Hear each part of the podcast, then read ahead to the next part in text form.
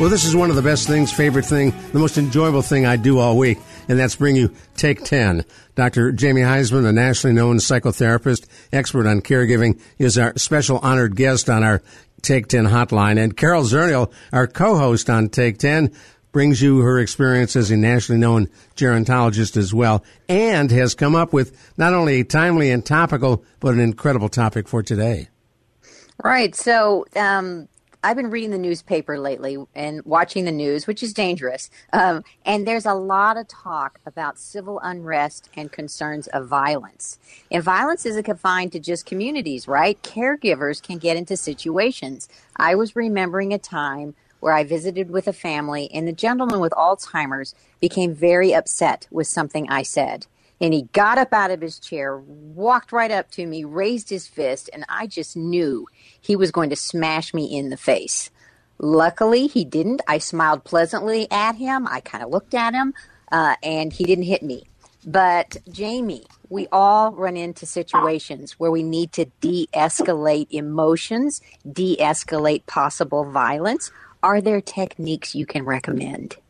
Well, Carol, reading the newspaper today, you need de escalation techniques for almost every story I'm looking at. So, it may be the sign of the times, but it's an excellent uh, topic for for us because caregivers, especially even as we go into the holidays, are going to find out there's exacerbating situations with family members, loved ones, you know, anybody and everybody in their sphere between COVID, between civil rights unrest, Thanksgiving, the holidays. You know, it's it's really landmines ahead. So the first thing I would recommend to any caregiver, first and foremost, understand there's no single response that will work in every situation. So every time we have a show, every week, uh, you know, the powerful message is you have to take care of yourself, right? Take your oxygen first. You have to have two feet on the ground because this issue will pop up and de-escalation is about having two feet on that ground, not one. So realize the first thing is to respect the situation. Respect the person in front of you, okay? And maintain your coolness, your groundedness, first and foremost, and get calm. Get calm, proactive, don't react. That would be the first thing I would say. There's many others that follow, but let's start with that. And when you say get calm, don't react, uh, very often it's a knee jerk when someone comes at you that way. It's fight or flight. It is, Ron. It is. And there's no doubt the first thing in order, you always have to have protection, community protection, personal protection.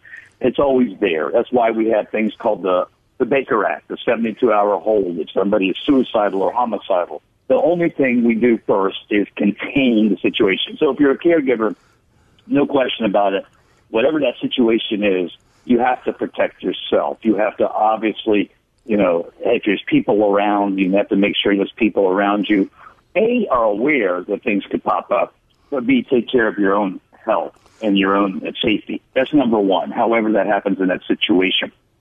A, that means also be proactive. Basically, know the care, caree in front of you.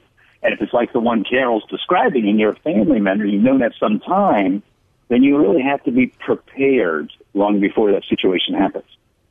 My folks were married almost 65 years.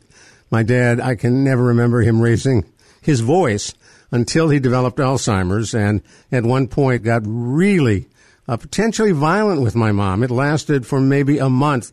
It was pretty scary to see that change in deportment. She couldn't believe it. She stuck with it, and he never hit her, but it got close. So Carol knows this, and I'll throw it back to her, but episodic behavioral outbursts those with Alzheimer's or other neurological disorders, it's not uncommon. And immediately, as a family member, as a caregiver, you have to realize you cannot take it personally. I know that's tough in the moment. We say protect yourself. You know, make sure you're taking care of your health and wellness to your own two feet. But you really have to understand that what you just described, Ron, you can't take personally. Uh, neurological issues like Alzheimer's create episodic psychiatric anger outbursts, and those will start happening. And as they happen more and more frequency, obviously we have to be thinking about the right setting, environment, or milieu for our loved one. Carol, what do you think uh, de-escalated your situation? Well, I, I think to, to Jamie's point about you know a calm demeanor, I said, I kept a very pleasant look on my face, uh, a very inviting, I'm listening to you kind of look. And he studied me very closely. I remember he just got right in my face and looked at me. Um, and I think that because I was reacting calmly and pleasantly, he knew something in where in there that his reaction was not the re, uh, the right reaction, and he backed up. But I, I also think that you know you have to be smart. I was sitting in a chair. Had I been standing up, I would have very carefully, like a bear or in some kind of a wild animal situation, I would have very carefully gotten out of arm's reach. I right. didn't have that opportunity, but trust me, if I had been standing up and there hadn't been a wall behind me, I would have been backing up slowly as he got up. So, you know, Carol, as clinicians, our first order of concern when we're doing an assessment or evaluation when something like that can happen is that caregivers, like clinicians, need to make sure that their chair is facing the door. Okay, that they don't put that person that they're speaking to that may have this outburst, okay, right there next to the door and get their, their path blocked. So we know as clinicians, the first thing we need to do, maybe is what Ron says, is to protect our own personal self and get out that door. But what you did, I mean, was spot on. You respected the personal space. You had a calmer, safer demeanor. And that's what it's about, safety. You weren't provocative in any way.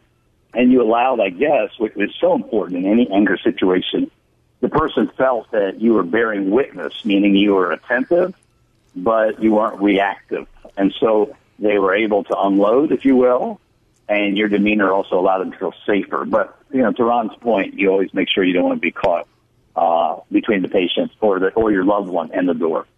Yeah, that's a good that's a good Texas kind of a, a habit. You know, you never you never right. want to play cards and have your back to the door, or or a window. but you but you want to always have an escape route. Um, well, and then you know the other thing that I think I learned in my own um, caregiving experiences and, and working with families is agreeing with the person who is upset, and I have used that multiple times when somebody was in a rage saying, Oh, I agree with you. You should be angry. I understand. You do want to hit me. I, you know, and just agreeing with absolutely everything they say. So again, the interesting thing, because you're such a good gerontologist and obviously, you know, you're an excellent clinician because when you say agree, you really are doing what we do as therapists is you're starting where the patient is at rather than where you think they should be at. So as they're in that sort of anger possibly semi pre-violent state.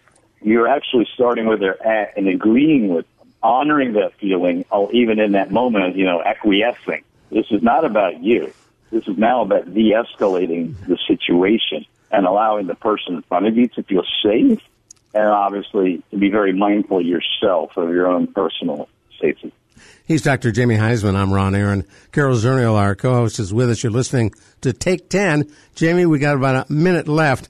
With all of the negative news and uh, increasing concern uh, over COVID-19, uh, so many more people dead, so many more people uh, now diagnosed with the disease, that has to overlap with the kind of feelings that people have about fear, about uh, concern for their safety, uh, about loss of control, and hopelessness. How do we get that back? How do we control those feelings? Well, the first thing, obviously, is to take action. We always talk about those things which we cannot control. The pandemic, obviously, yeah, civil rights unrest, um, our own, let's say, chronic illness that we, we got. Uh, so we, those things we can't control, but we can control our response, right?